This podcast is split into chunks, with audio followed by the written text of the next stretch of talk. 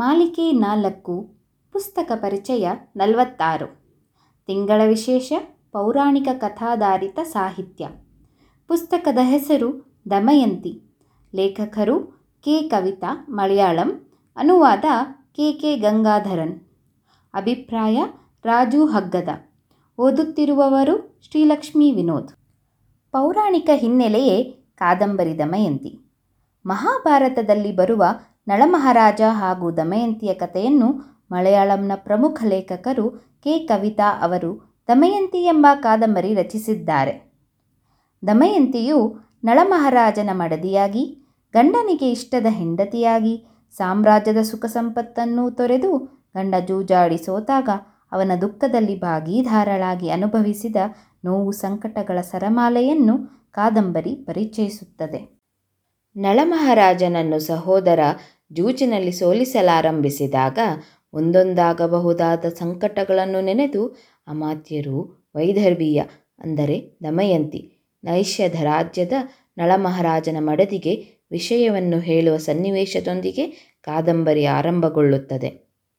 ನಳಮಹಾರಾಜ ಜೂಜಿನ ಆಟದಲ್ಲಿ ಸೋಲುತ್ತಾ ಹೋದರೆ ದಮಯಂತಿಯು ಒತ್ತೆಯಾಳಾಗುವ ಸನ್ನಿವೇಶ ಬರಬಹುದು ಎಂದು ಅಮಾತ್ಯರು ದಮಯಂತಿಯನ್ನು ಎಚ್ಚರಿಸಿದಾಗ ಉಟ್ಟ ಬಟ್ಟೆಯನ್ನು ದೂತ್ಯಕ್ಕೆ ಒತ್ತೆ ಇಟ್ಟು ನಳಮಹಾರಾಜ ಮಡದಿಯನ್ನು ಕರೆಯಲು ರಾಜಬೀದಿಯಲ್ಲಿ ಬರುತ್ತಾನೆ.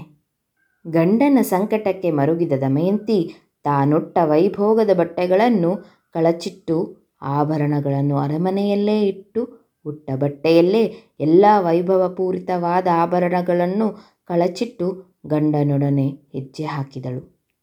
ಅವಸರದಲ್ಲಿ ಕುತ್ತಿಗೆಯಲ್ಲಿರುವ ಮಾಂಗಲ್ಯವನ್ನೂ ಮನೆಯಲ್ಲಿಯೇ ಆಭರಣಗಳ ಜೊತೆಯಲ್ಲಿಯೇ ಕಳಚಿಟ್ಟು ಬಂದಿದ್ದಳು. ಒಮ್ಮೆ ಕುತ್ತಿಗೆಯನ್ನು ತಡವಿ ನೋಡಿ ಬೆಚ್ಚಿಬಿದ್ದಳು ಪರವಾಗಿಲ್ಲ, ಪತಿಯೇ ಜೊತೆಯಾಗಿರುವಾಗ ಏಕೆ ಪತಿಯೇ ಕಟ್ಟಿದ ಮಾಂಗಲ್ಯದ ಗುರುತು ಎಂದು ಯೋಚಿಸಿ ಗಂಡನೊಡನೆ ನಿರ್ಭೀತಳಾಗಿ ಹೆಜ್ಜೆ ಹಾಕಿದಳು. ನಳ ಹಾಗೂ ದಮಯಂತಿ ರಾಜ್ಯವನ್ನು ತೊರೆದು ಅರಣ್ಯವಾಸಿಗಳಾದರು. ಗಂಡನೊಡನೆ ಕಾಡು ಮೇಡಿನ ಅಲೆದಾಟಕ್ಕೆ ಅಣಿಯಾದಳು. ಒಂದು ರಾತ್ರಿ ನಳಮಹಾರಾಜ ದಮಯಂತಿಗೆ ನಿದ್ರಿಸಲು ಹೇಳಿ ತಾನು ಕಾವಲು ಕಾಯಲಾರಂಭಿಸಿದ. ರಾತ್ರಿಯಲ್ಲಿ ಕಷ್ಟಗಳು ಮಡದಿಗೆ ಬರದಿರಲಿ. ನಾನೊಬ್ಬನೇ ಈ ಕಷ್ಟವನ್ನು ಅನುಭವಿಸುವೆ. ಹೇಗಾದರೂ ದಮಯಂತಿ ತವರಿಗೆ ಹೊರಡುತ್ತಾಳೆ ಎಂದು ಯೋಚಿಸಿ ಇಬ್ಬರೂ ಒಂದೇ ಎಂದು ಸುತ್ತಿಕೊಂಡಿದ್ದ ಸೀರೆಯನ್ನು ಮಧ್ಯಭಾಗದಲ್ಲಿ ಅರ್ಧ ಕತ್ತರಿಸಿ ಮಧ್ಯರಾತ್ರಿ ನಳ ಹೊರಟು ಬಿಟ್ಟ ಹೊರಟಾಗ ಮಡದಿಯ ಒಳಿತನ್ನೇ ಬಹುದಾಗಿ ಯೋಚಿಸಿದಾತನಿಗೆ, ಮಡದಿ, ತನ್ನ ಬಿಟ್ಟು ಅರಣ್ಯದಲ್ಲಿ ಹೇಗಿರುವಳು ಎಂಬ ಸಣ್ಣ ಆಲೋಚನೆಯೂ ಬರಲಿಲ್ಲ.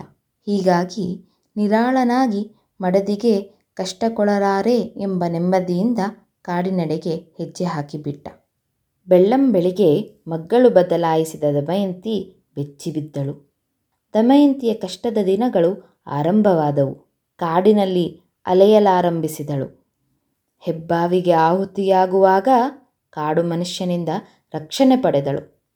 ರಕ್ಷಿಸಿದ ಕಾಡು ಮನುಷ್ಯನೇ ಅವಳ ಮೇಲೆ ಅತ್ಯಾಚಾರವೆಸಗಲು ಬಂದಾಗ ಅವನಿಂದ ತಪ್ಪಿಸಿಕೊಂಡು ಅಲೆದಳು. ಗಂಡ ನಳ ಸಿಗುವವರೆಗೆ ಉಟ್ಟ ಬಟ್ಟೆ ಕಳಚಲಾರೆ. ಹಣ್ಣು ಹಂಪಲನ್ನು ಹೊರತುಪಡಿಸಿ ಮತ್ತೇನನ್ನೂ ಸೇವಿಸಲಾರೆ ಎಂದು ಪ್ರತಿಜ್ಞೆ ಮಾಡಿದಳು. ಅದರಂತೆ ನಳಮಹಾರಾಜ ಸಿಗುವವರೆಗೆ ಮಾತನ್ನು ಪಾಲಿಸಿದಳು. ಕೆದರಿದ ಕೂದಲು, ಕಲೆಗಟ್ಟಿದ ಕಣ್ಣುಗಳು, ಹರಿದ ಸೀರೆ ಎಲ್ಲವನ್ನೂ ಕಂಡು ಪುರಜನರು ಅವಳನ್ನು ಹುಚ್ಚಿ ಎಂದು ಕಲ್ಲೆಸೆದರು. ಇದು ವಾಸ್ತವ ಸಮಾಜದಲ್ಲೂ ಕಂಡುಬರುವ ನೋವಿನ ಚಿತ್ರಣ. ತಂದೆಯ ಮನೆ ಸೇರುವವರೆಗೆ ಅವಳು ಅನುಭವಿಸಿದ ಯಾತನಾಮಯ ಬದುಕನ್ನು ಕಾದಂಬರಿ ಚಿತ್ರಿಸುತ್ತದೆ.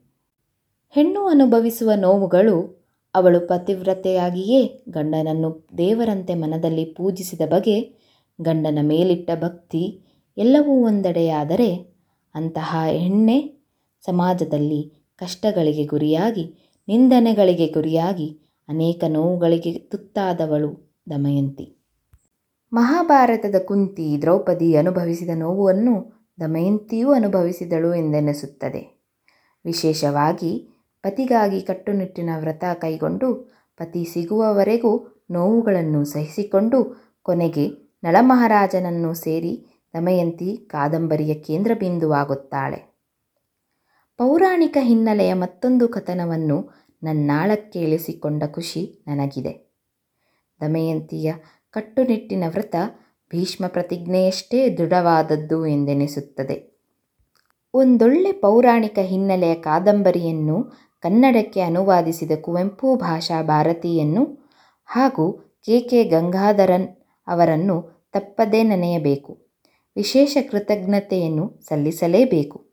ಹಾಗೂ ಕನ್ನಡಿಗರೆಲ್ಲರೂ ಓದಲೇಬೇಕಾದ ಕೃತಿ, ಓದಿ ಆನಂದಿಸಿ, ಇತರಿಗೂ ಓದಿಸಿ ಆನಂದಪಡಿಸಿ. ಧನ್ಯವಾದಗಳು.